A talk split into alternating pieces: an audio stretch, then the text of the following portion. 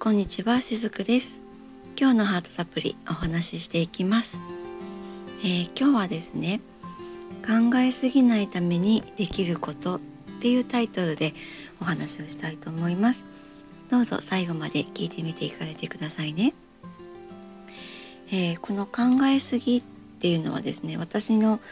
えー、スクールとかの中でもですねよく出てくるワードではあったりするんですけれども、えー、私たち人間ですねこの日常の中で生きていると考えることってすごく多いと思うんです。それは例えば、えー、今日のね夕飯は何にしようかなとか明日の朝はこの予定があるからちょっと早めに出勤しようかなとかそんな風に、えー、日々を生きていく上での、え、プランを立てるための考えることっていうのはやっぱり必要だと思うんですね。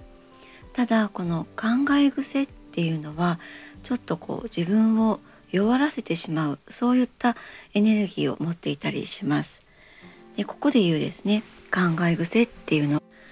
えー、正式名称ではですね半数っていうふうに言われたりするんですけれどもこの半数っていうのはですね、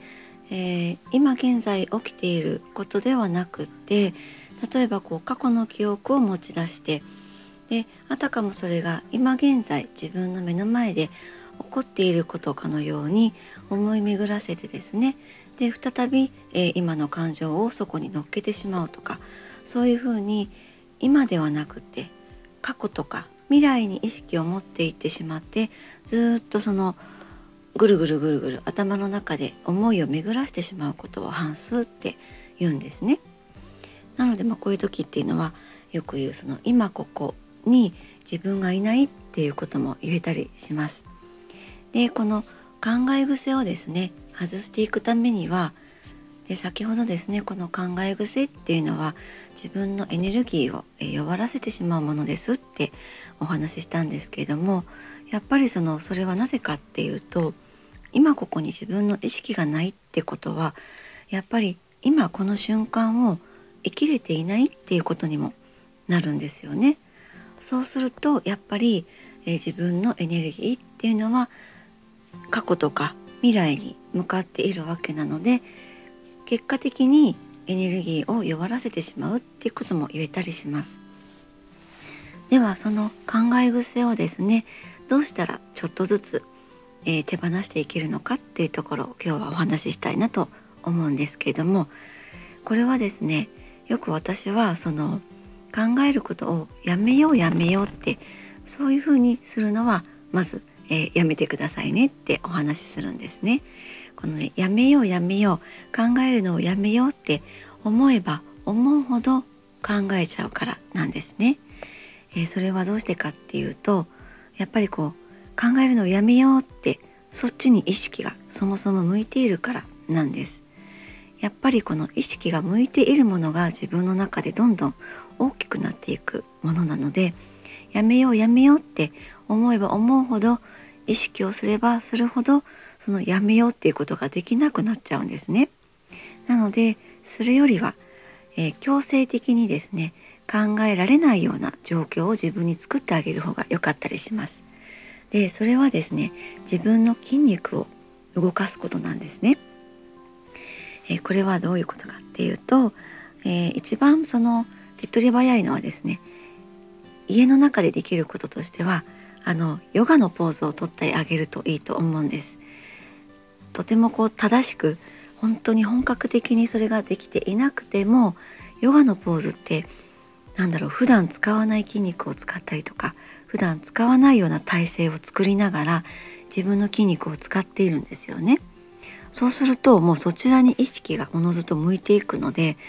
まずこう考えることができなくなるんですね。もうこれは人間の、えー、体の作りとしてそうなっています。人間は筋肉を使いながら思考の部分も使うってできないようになってるんですね。なので例えばですね、えー、走ることが好きな方は走るのがいいと思います。走ってる時は大きな筋肉をあちこち使っていますよね。太ももの筋肉ふくらはぎの筋肉ってで体幹も使って走っているので結構全身の筋肉を使っています。なので走ることもおすすめです。ただ、えー、散歩はどうですか？っていうような、ね、ことも聞かれたりするんですけれども散歩ってね意外と筋肉を使わないんですね。散歩っていうのは、えー、自分の姿勢を正すためのものだったりするので、え、大きな筋肉っていうのはさほど使っていないんですね。だから、えー、散歩をしてると割と考え事ってできちゃったりすると思います。そういう経験きっとおありの方いらっしゃるんじゃないのかなって思うんですけどもでもこの散歩の時も考え癖を外すことって可能だったりするんですね。でそれはですね歩くたびに自分の足の裏を意識するっていうことなんです。自分の足の裏が地面につくたびに右左右左って、えー、そんな風に頭の中でね思うんです。右の足が地面についている時は右。左の足が地面についている時は左。そんな風に自分の、えー、歩くペースに合わせて右左右左ってずっと頭の中でね、えー、思ってあげるんですね。そうするともちろんもうこのこちら側に思考を使っているので散歩をしながら何かを考えることって、強制的にできなくなっている状況なんですね。なのでですね、えー、走ることはちょっと苦手だけれども外で気分転換をしたいなってでも私ちょっと散歩をしてると考えることをよくしてしまうなっていう方がいらっしゃったらですねこういった感じでお散歩の間も取り入れてみていただけるといいのではないかなと思います。はい。今日も最後までお付き合いくださりありがとうございましたしずくでした。